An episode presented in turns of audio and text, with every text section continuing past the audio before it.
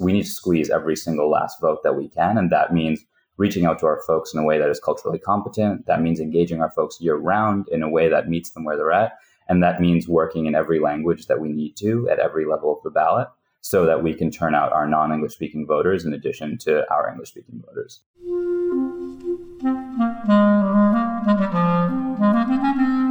Hello, this is the Great Battlefield Podcast. I'm Nathaniel G. Pearlman. A great political battle is being fought right now between progressives and the forces of reaction on the other side. This show is about the political entrepreneurs and other progressive leaders who are finding new or improved ways to fight. My guest today is Mohan Seshadri, the executive director of API PA, the Asian American C4 in Pennsylvania, as well as co chair of the Asian American Power Network. I asked Mohan about his organizing work and how it was going in, with his part of the electorate in that swing state. API PA is a good window into how progressives mobilize in the states and nationally among specific constituencies. So, after a quick word from my sponsor, my interview with Mohan at API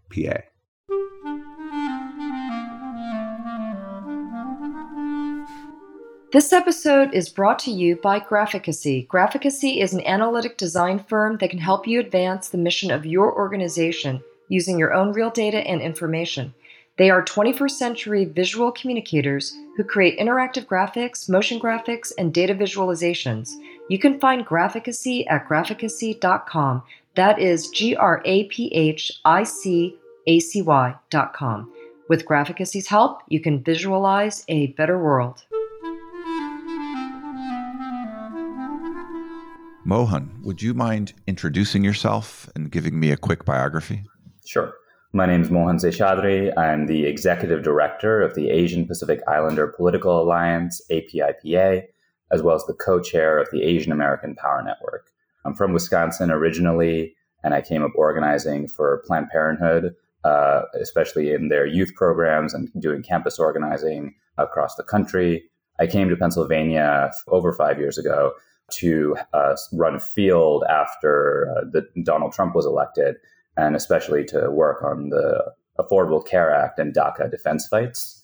And through that, really got to see just the degree to which um, there was just a missing piece in our progressive political infrastructure and our movement ecosystems the ability for our infrastructure and our community organizations to engage Asian Pacific Islander voters. So I uh, got to spend the, the last couple of years running around the state and running around the country, building movement ecosystems and political infrastructure by and for Asian Americans and Pacific Islanders. And I'm really proud of all of the work that we got to do, uh, especially uh, supporting uh, President Biden to win the 2020 election in Pennsylvania, as well as all the work that we're about to do to make sure that we keep Pennsylvania blue this year. You said you grew up in Wisconsin. Tell me a little about your family. Sure. So my parents uh, immigrated from South India uh, a couple decades ago. They actually uh, met in uh, Jersey, as Indian immigrants often do, and moved to Wisconsin. I grew up in Waukesha County, Wisconsin, of uh, crucial Waukesha County fame, and uh, that's actually where I was on the coordinated in 2016. But you know, it was a really interesting place to grow up as a, a brown Indian American, especially immediately post 9/11. We actually we moved around a lot when I was a kid especially moved to uh, more suburban to rural uh, areas about three months after 9 11. So I grew up in a very tight knit, a pretty insular by necessity Indian American community, mostly because in, in, a lot of parts of the, you know, our neighborhoods and a lot of parts of where I was growing up, we didn't exactly feel safe socializing with uh, other folks. Specifically, where I grew up, it was uh, about um, 20 minutes up the road from the Oak Creek uh, Gurdwara, the Sikh temple that 10 years ago was uh, attacked by a white nationalist gunman uh, who murdered uh, six members of our community. The 10 year anniversary of that's coming up uh, pretty soon. So that's how I grew up. You know, we we didn't really talk politics other than in regards to how it affected us. You know, flying while brown, like being searched every time when we went through the TSA, things like that. I don't think I really knew what a union was until I, you know, graduated high school or went off to college. We grew up with a lot of really, you know, base progressive values, but never really had the political language to actually talk about that. It sounds like you had to grow up a little too aware of your race and your background and your difference for for my taste i think is that how you feel i would say so there were a lot of times both when we were especially when we were traveling uh, and even back home where it just really felt like you had a target on your back you know even as a kid because of the color of your skin because of people's assumptions about your religion my family is is hindu american and you know while that should not actually make a difference about whether or not we're being uh, targeted by islamophobia folks outside our community do tend to lump us all together.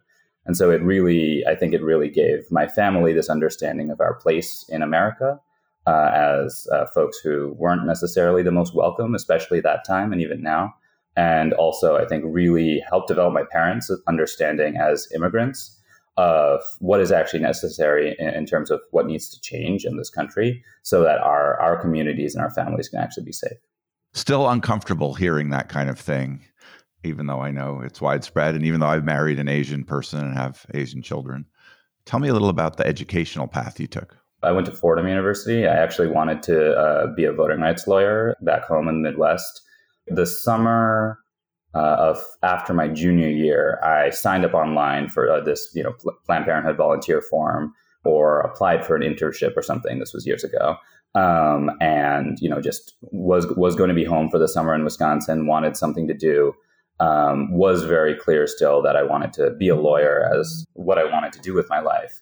Uh, and I got a call that night uh, from an organizer with Planned Parenthood saying, "Hey, you know, there's a abortion ban uh, hitting the state tomorrow. Can you turn out to the Capitol and uh, show up and you know hold a sign, uh, be in the committee hearing, things like that?"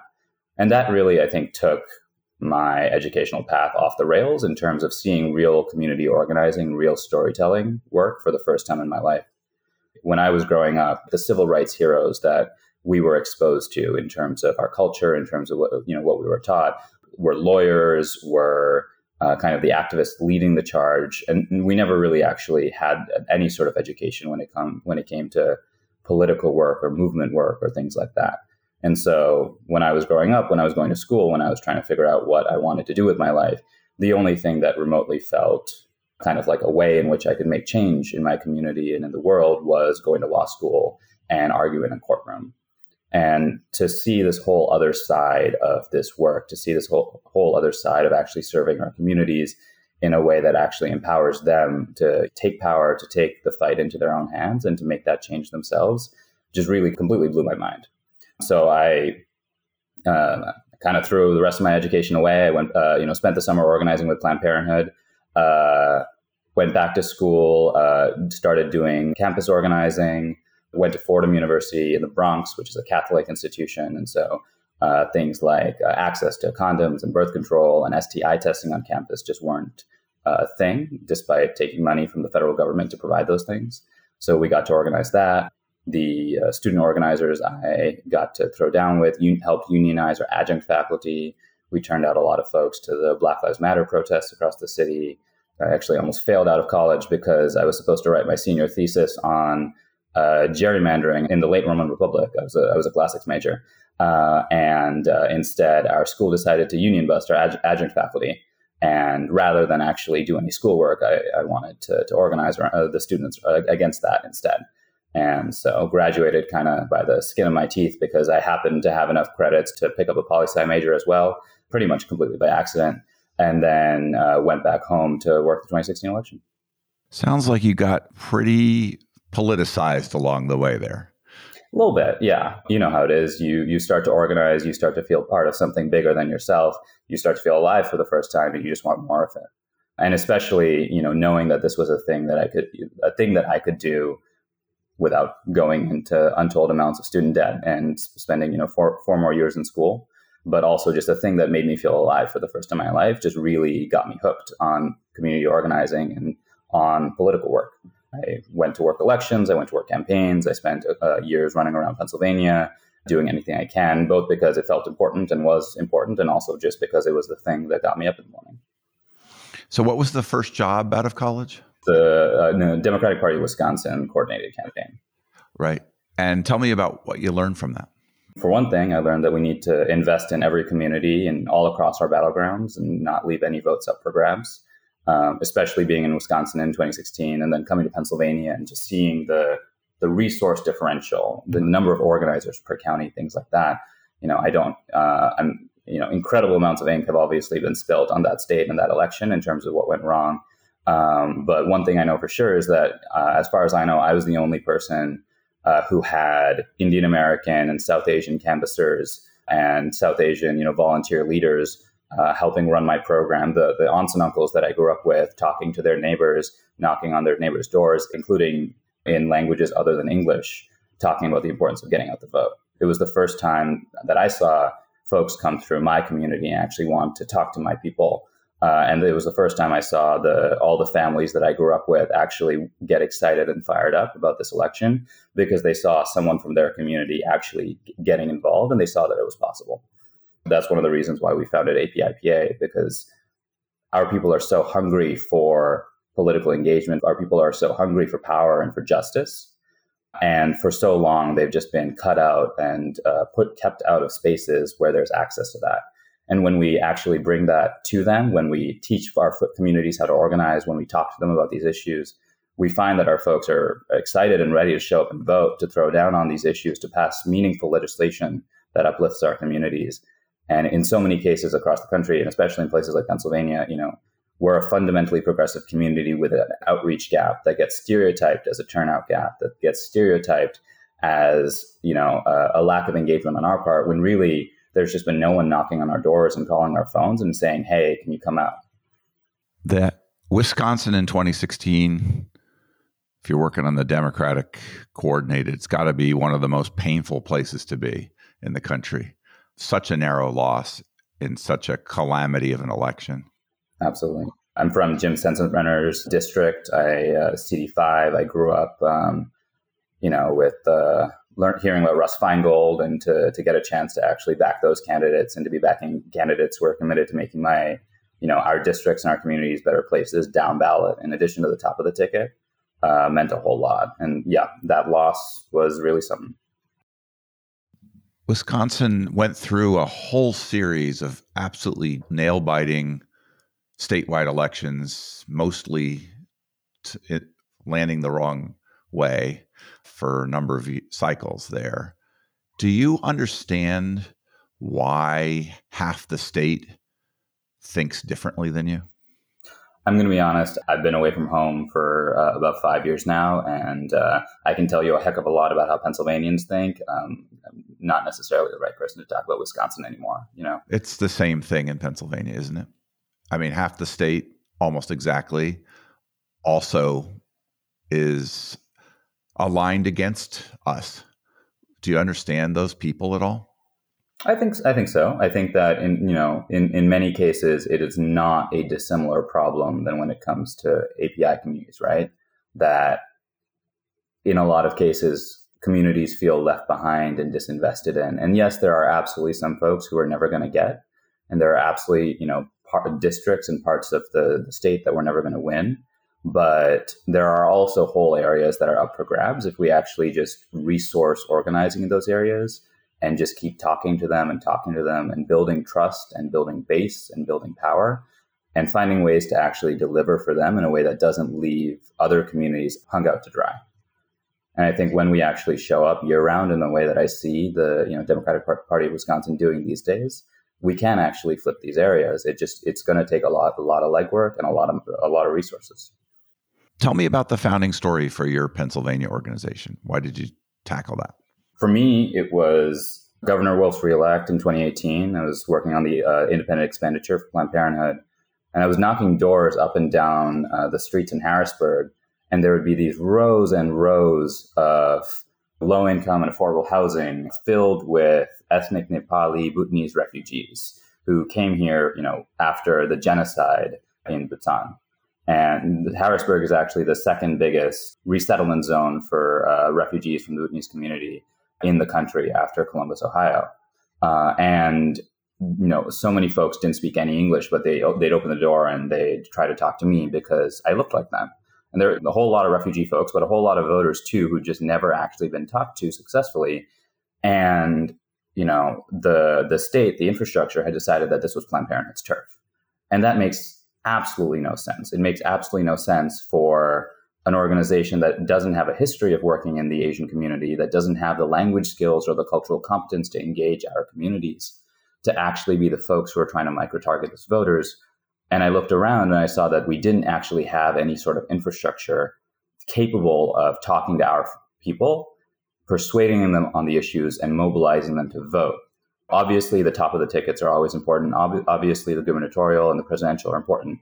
But we have state house districts and state senate districts that in 2018 we won or lost by 76 votes, by 100 votes, by 1,000 votes. And in those districts, we have 500 Koreans, we have 1,000 Chinese folks, we have 2,000 Indian Americans who no one has ever actually bothered to meet where they're at and move them and excite them to get out and vote for, for our candidates. And uh, I happened to, you know, through this experience, just really see the need to actually build this Asian political power and also this infrastructure that ultimately is about resourcing the broader ecosystem and ensuring that we can actually win the races that we need to win up and down the ballot. And seeing that when our communities turn out, it's actually a net gain for all progressives rather than just something that's just about the Asian American vote, because we're the margin of victory in Pennsylvania these days, especially after 2020. And so I, I went to work for Governor Wolf. I went to work running uh, the governor's office of Asian American Affairs and through that got to meet community leaders all across the state who over the past five years had really deeply come to similar conclusions and were ready to actually come together and form two really key pieces of what's now our asian american uh, movement infrastructure in pennsylvania. The first is a first of its kind uh, you know 501c3 nonpartisan nonprofit table or coalition called the AAPI-PA Power Caucus that was launched in January of 2020, and it works to year round coordinate civic engagement like voter registration and GOTV, as well as issue organizing across every major Asian community organization on the 501c3 side across Pennsylvania. Uh, that piece of the infrastructure has spent the last three years um, building and running a first of its kind Asian policy platform built off of literally thousands of conversations with our communities asking them not just things like what is the state of language access in your community? Or what are the pain points when it comes to anti-asian violence in your community? We've asked them that. We talk about when anti-asian violence is happening especially as it has been on the rise since uh, covid started and since donald trump started melting off about china virus and things like that. But also you know is it happening because you're wearing a hijab? Is it happening because of your perceived immigration status but also talking to them about issues and asking them questions that no one has ever a- actually bothered to, to ask our communities, like where do you stand on a Green New Deal? Where do you stand on 15 and a union? Where do you stand on reproductive rights and access to birth control? Where do you stand on access to healthcare, making it more, more affordable, making more accessible, expanding it to include everyone, things like that. And we've been doing that work for the last couple of years in 15 different languages to ensure that we can actually build a sample size and get our folks excited to throw down on the shared policy platform that we're going to be launching in June. And then, in addition to starting this Power Caucus, the statewide C3 table, we founded APIPA, the first ever Asian American and Pacific Islander 501c4 in Pennsylvania's history. That launched in July of 2020 we ended up running uh, the largest Asian American field program in U.S. history in the of any election cycle in the 2020 election cycle in Pennsylvania. That's as much to say about the size of Asian American field programs in the past as it was about ours. We made uh, millions of phone calls. We sent umpteen amounts of mail. We ran digital ads. And we did that also, again, in depending on the tactic, between four and 15 languages, because we knew that especially if we want to get down to the margins and especially in elections that are as close as Pennsylvania is always going to be up and down the ballot, we need every we need to squeeze every single last vote that we can and that means reaching out to our folks in a way that is culturally competent, that means engaging our folks year round in a way that meets them where they're at, and that means working in every language that we need to at every level of the ballot so that we can turn out our non-English speaking voters in addition to our English speaking voters. And especially in a place like Pennsylvania where you have you know 600,000 Asian Americans total, of which half are eligible to vote. You have a population where 68% of our community speak a language other than English at home, which means that it's not just a matter of can this person speak enough English to get by and become a citizen and go to work and things like that. but what uh, language are they actually comfortable having conversations in? Because that's the language that we're actually going to be able to persuade them and mobilize them in, not the one that they can, you know, st- string together a couple sentences in order to, you know, again, get through the day, but the one that they actually feel comfortable enough to drop their guard, stay on the line, keep the phone conversation going, and actually listen to us when we talk about which candidates are actually going to stand with and fight for them, rather than which ones want to kick them out of the country, get rid of healthcare, get rid of unions, destroy the environment, things like that. I guess I want to ask you a bit of a naive question, which is why does it make sense to have a broad Asian organization when there are so many different kinds of Asians, or there are so many kinds of immigrants that aren't Asian. If you're talking about Hispanic Americans, you have another whole set of many different languages and countries. And there are African Americans from Africa with lots of different language. Why shouldn't there be a Vietnamese group, a Chinese group, an Indian group, or why shouldn't there be just one immigrant group? Does it make sense to organize it this way across Asia when Indians are so different than Chinese, et cetera? Mm-hmm. Sure. And well, so part of the answer for Pennsylvania specifically is that, you know, there is infrastructure that historically and already exists for politically organizing Latinx communities, for politically organizing uh, Black communities. There isn't that gap in Pennsylvania and in states across the country in a way that there has for so long been for our communities. And the second is about building a shared political identity because at the end of the day, um, you know, the folks who want us out of the country, the folks who want to ban immigration, the folks who wanted the Muslim ban, are the folks who want, you know, a new Chinese Exclusion Act. They're not saying, yeah, we, we, you know, we hate the Chinese Americans, but we're fine with Korean Americans. They're not saying we love Japanese Americans, but we hate Indians and Bangladeshis, right? They're anti-Asian.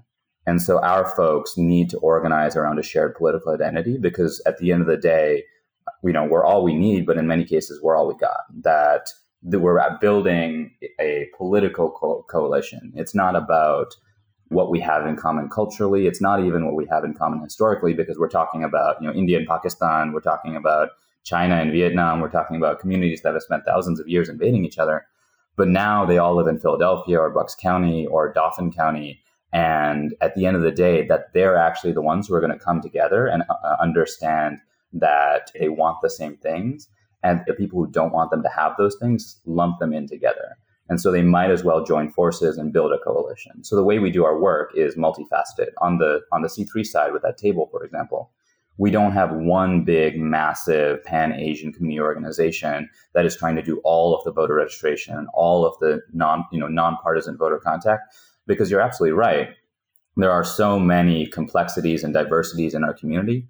And we have community organizations that have been around for anywhere from 40 to 100 years in our ecosystem.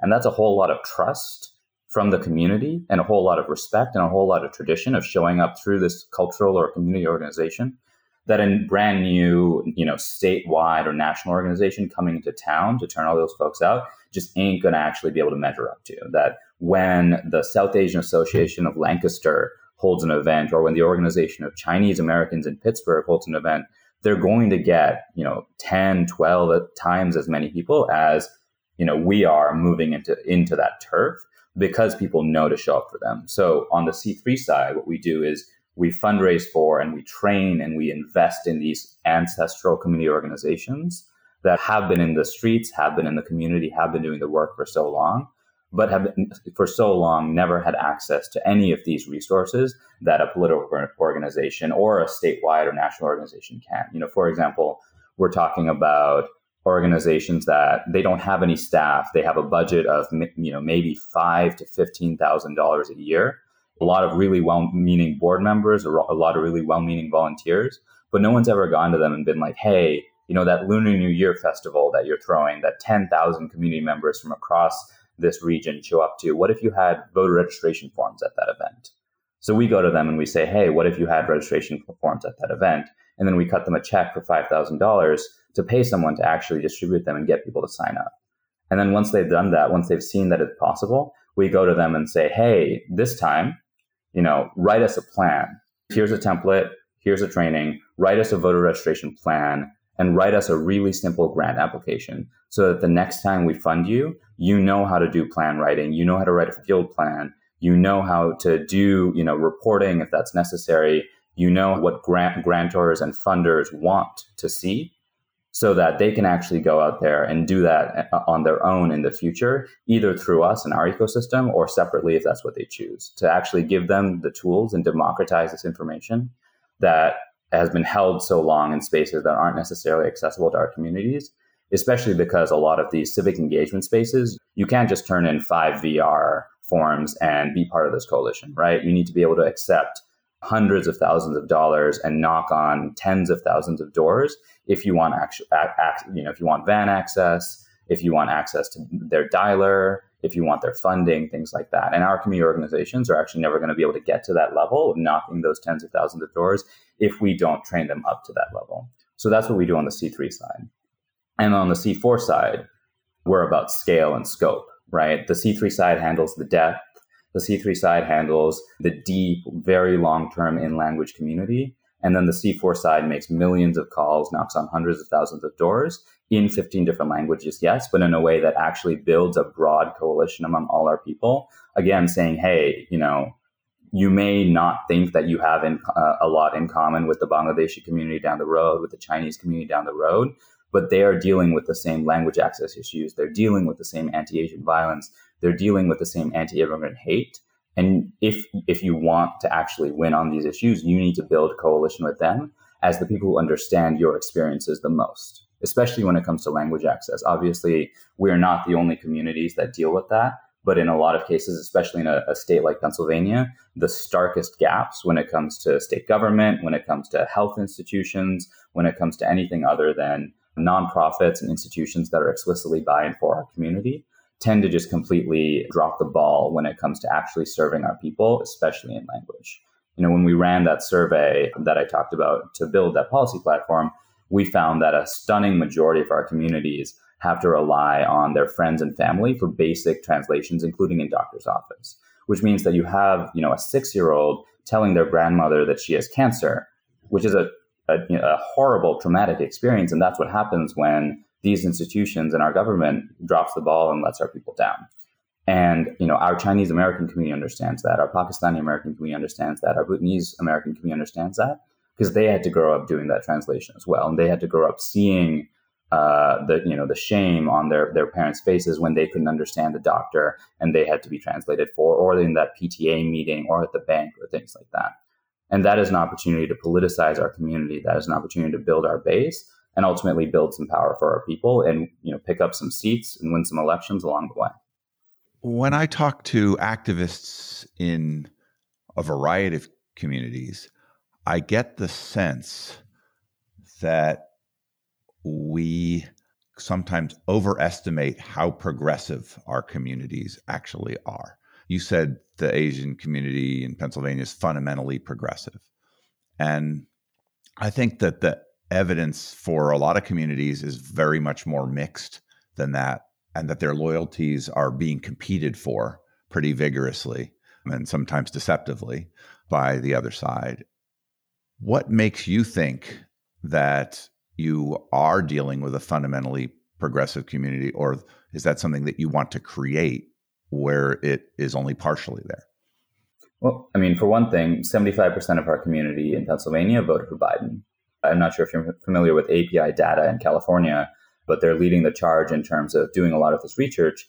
They find that very broadly, with you know some specific carve outs per ethnicity, our communities are above that 50%. But I bet you if you looked at the polling for them now as we approach a midterm, where Biden's favorability in lots of immigrant communities has dropped dramatically, very unfortunately, that you know, we might have been at a high watermark for Trump reasons. What do you see currently when you and your organization, both in state and nationally, are reaching out and talking? What are you hearing? So I can tell you, and you know, obviously, I'm not necessarily on the ground knocking those doors myself. Um, really proud of our organizers and our field program that gets to do that every single day. In the survey that we ran last year, we found 84% of respondents were in favor of a Green New Deal.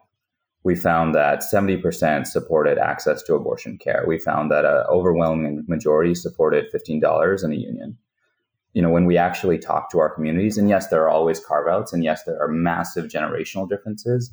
And yes, especially when it comes to what wave of immigration these communities are, when their families came over, all of these things, you, you know, we can micro target ourselves into saying these are not progressive folks. But what we found is when we have long, long persuasive conversations with them, time and time again, our folks support these issues. And yes, we're getting hit by a lot of misinformation and disinformation from the right, both within our communities and by the Republicans. As I'm sure you've seen, the GOP is setting up Asian organizing centers across the country, which means that, you know, for our folks, it's not just that standard calculus that a lot of folks apply to communities of color and immigrant communities where it's like, if we don't talk to them, no one will, and they just won't turn out, and it'll be, you know, a net zero.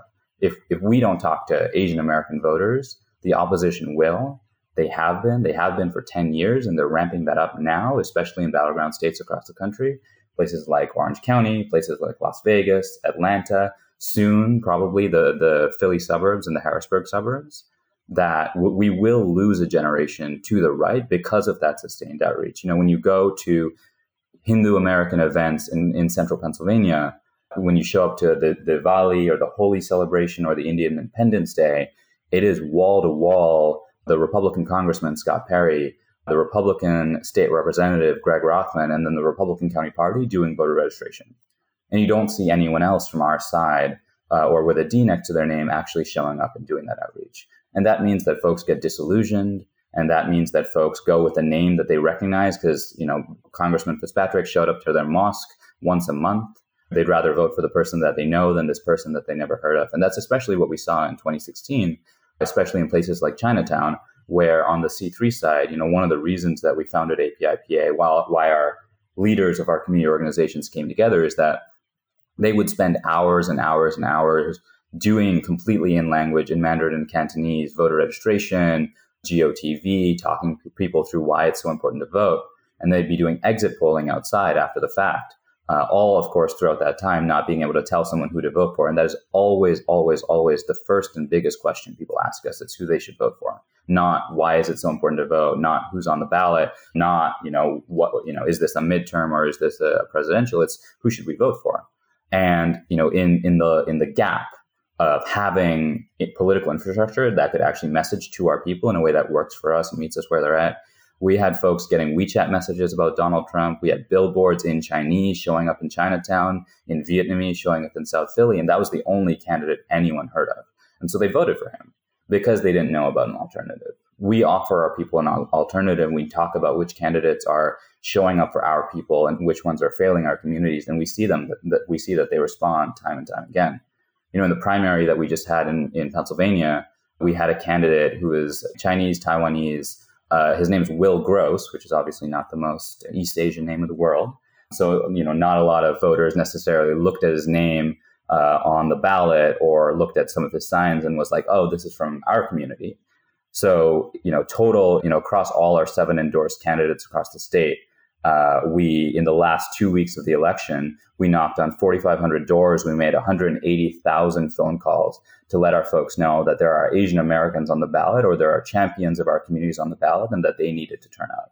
And what we saw in this election is this candidate who, in House District 182, which is Center City, some of the richest parts of Philadelphia, and then Washington Avenue, which is where Southeast Asian refugees from the American invasion of Vietnam were first resettled and is just markedly different in terms of the class character, in terms of how much money they have, in terms of how many folks speak English, things like that. Where we saw Will pick up the most support was where our folks were, where we concentrated our program. You know, our people are especially fired up to, to vote for one of our people, someone who not just shares our values, but actually understands our communities.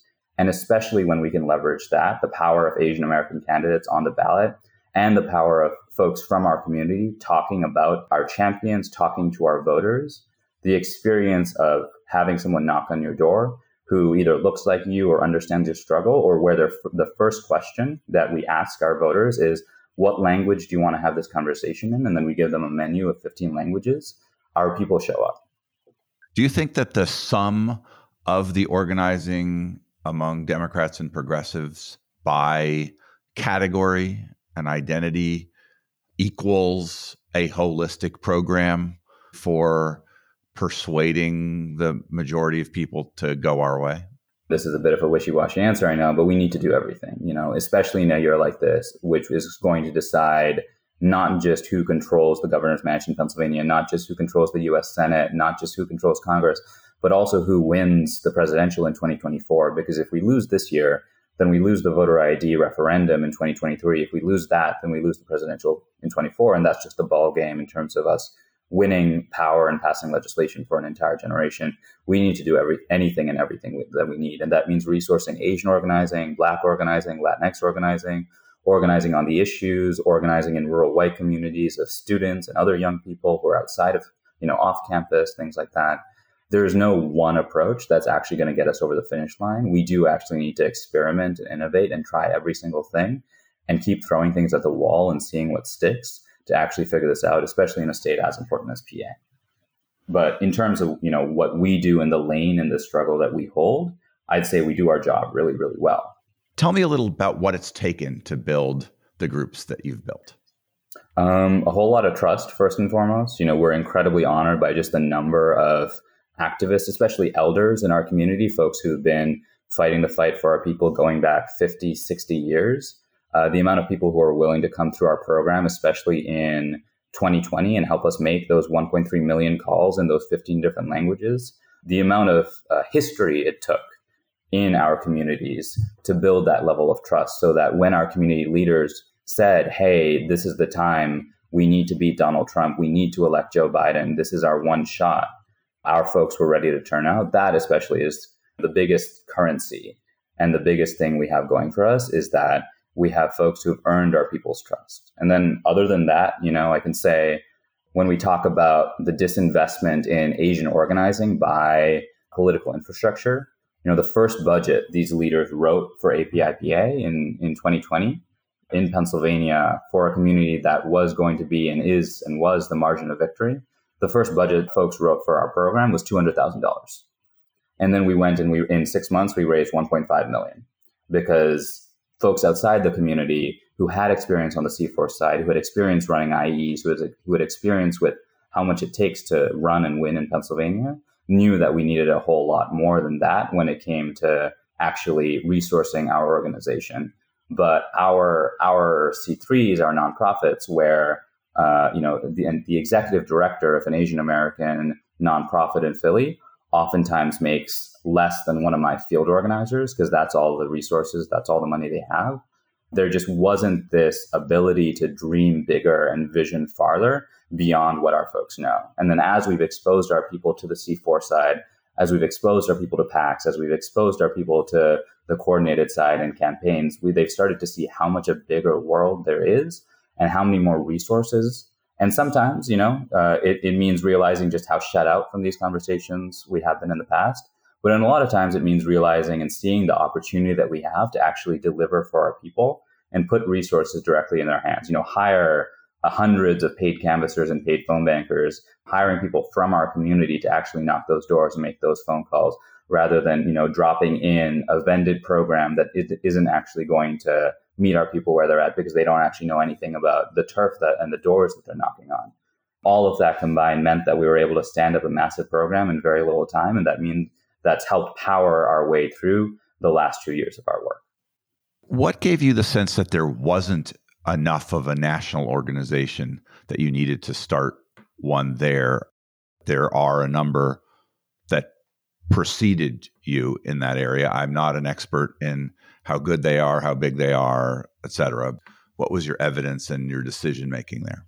Yeah. So our national organization, it's called the Asian American Power Network. It's the first ever uh, table of Asian American in-state, uh, state-based 501c4 political organizations, and it's specifically built by uh, and powered by the organizations that were responsible for, you know, our win in Pennsylvania, that were responsible for the historic Asian American turnout in Georgia that have been doing the work in battlegrounds like Michigan and North Carolina, and that are actually on the ground day in and day out, having those conversations year round with our people.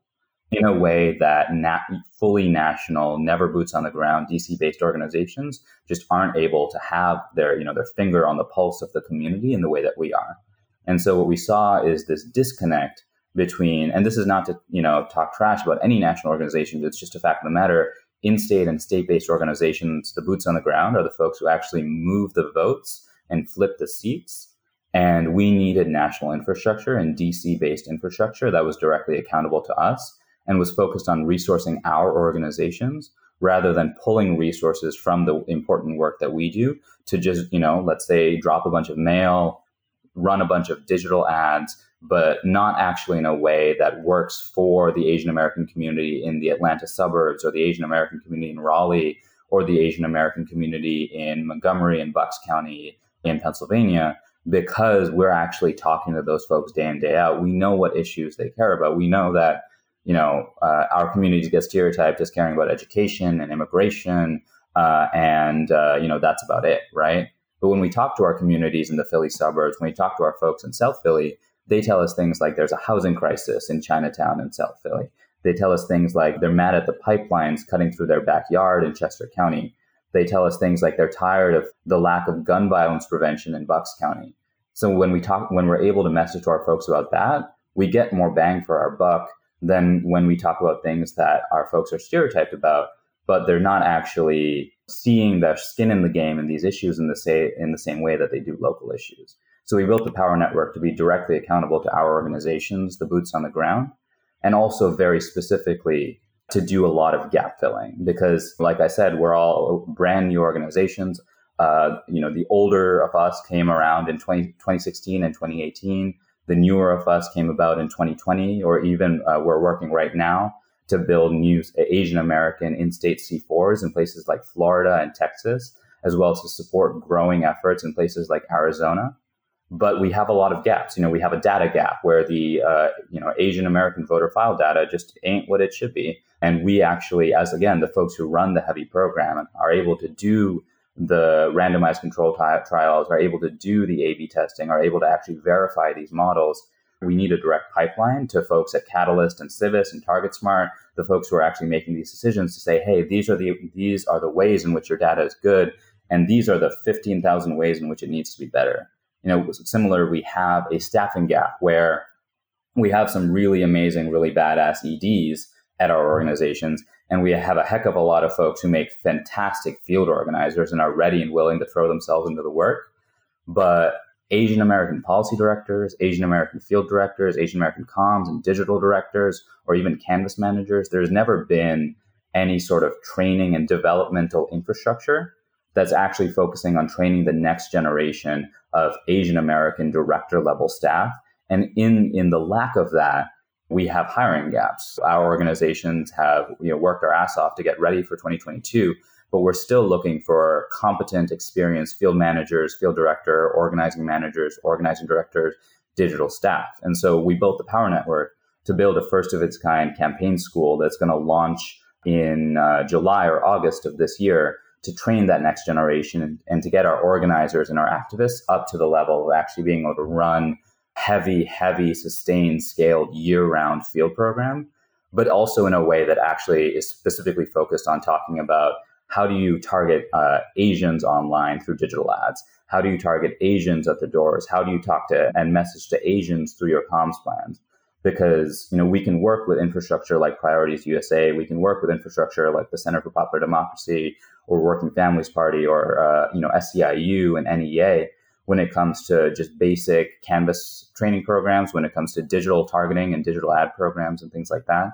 But they're not actually going to be able to train us now we talk to our people. So we needed brand new infrastructure that was directly meeting our needs and filling our gaps in a way that just wasn't in existence before. A lot of this seems very tactical to me and important. How much does it matter what the general party progressive message is and how apt it is for different subsets, like some of the ones that you deal with.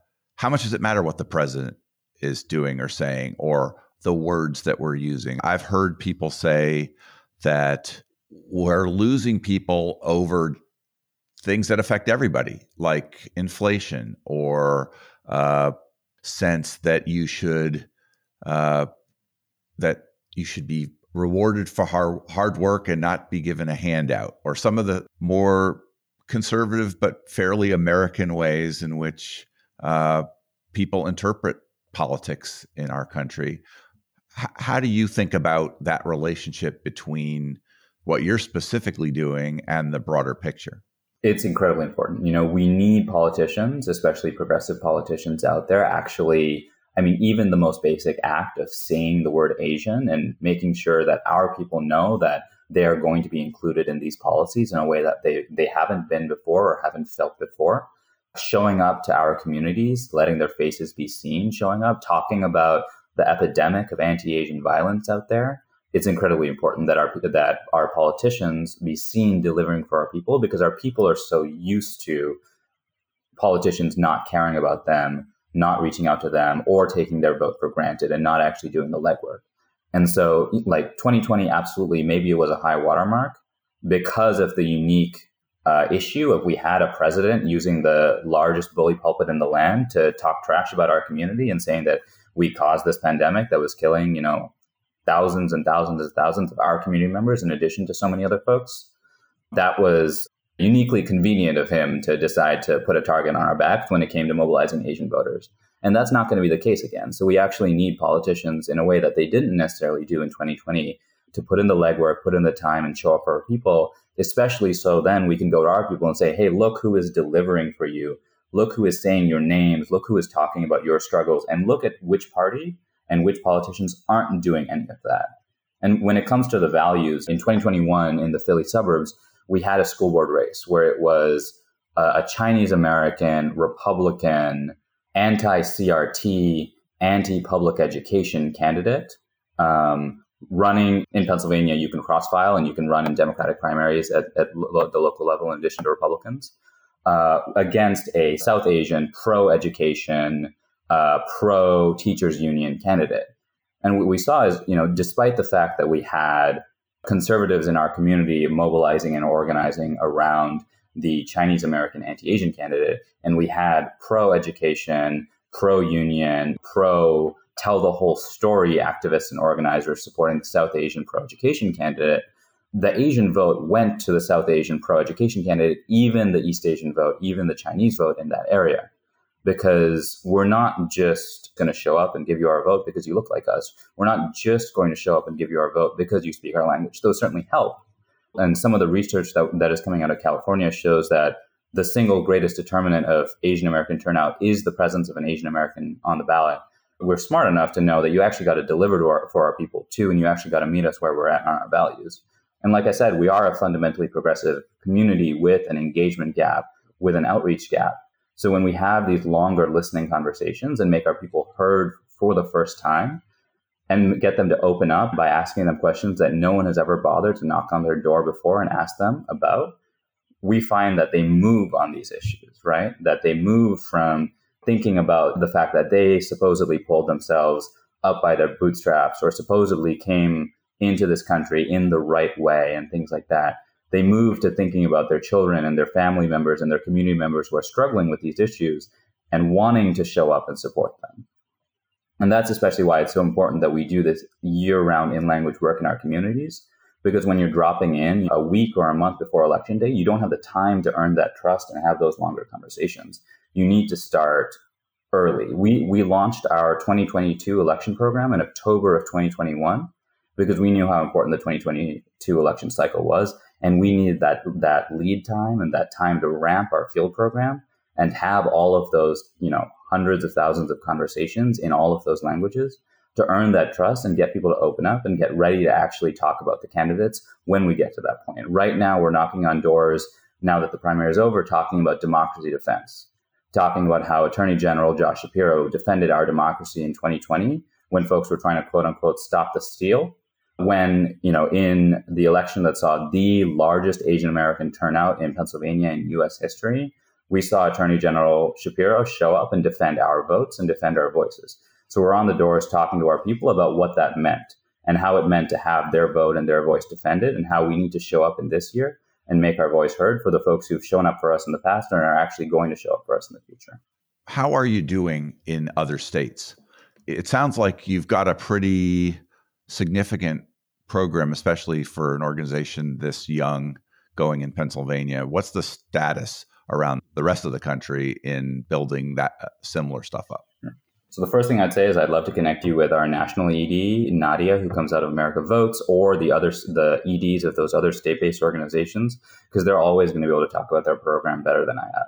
What I can say that is in places like Georgia, in places like North Carolina, in places like Michigan, they've learned the lessons of their launch in 2020, and we all spent 2021 building our infrastructure, building our organizer pipelines, building our vol infrastructure, hiring staff, knocking on doors, getting ready for 2022 because we knew how important and how intense 22 is.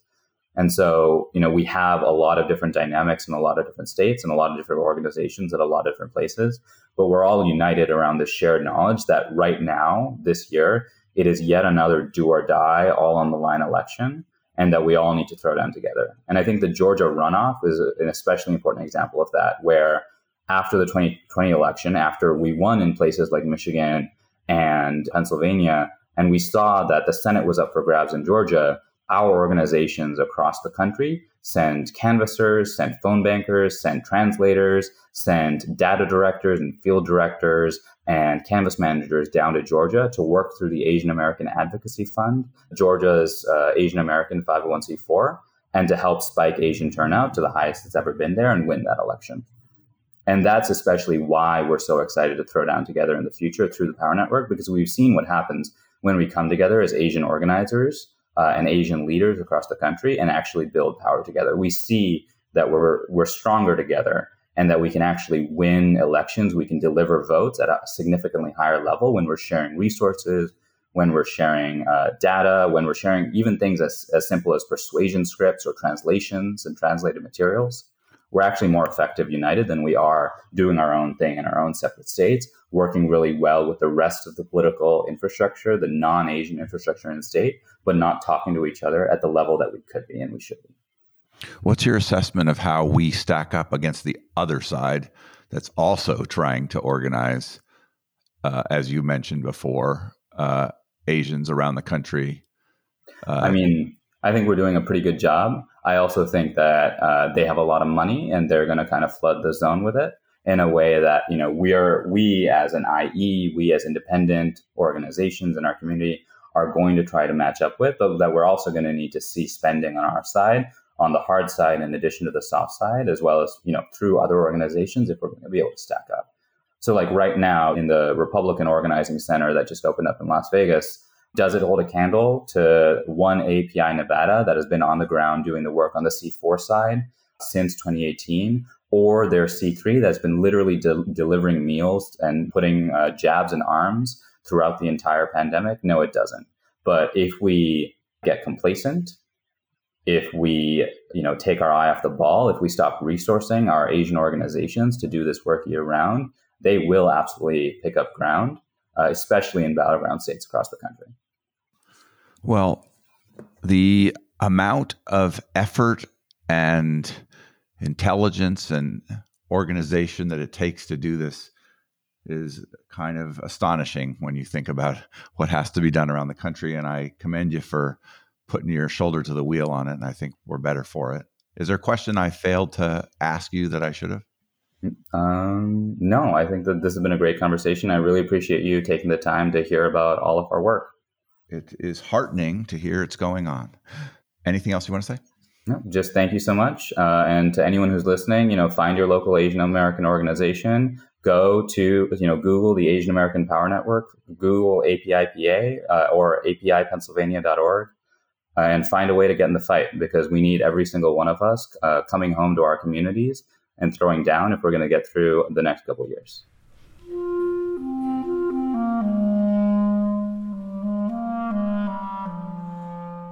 That was Mohan Seshadri. He is at apipennsylvania.org. This is Nathaniel G. Pearlman with the Great Battlefield Podcast. You can find us at greatbattlefield.com or by searching for Great Battlefield in places where podcasts are found. The Great Battlefield is now part of the Democracy Group podcast network. Visit democracygroup.org to learn more about other podcasts that cover democracy and civic engagement. You can also help me by leaving comments and good ratings on Apple Podcasts or elsewhere, and by sending me suggestions for great guests to nperlman at gmail.com.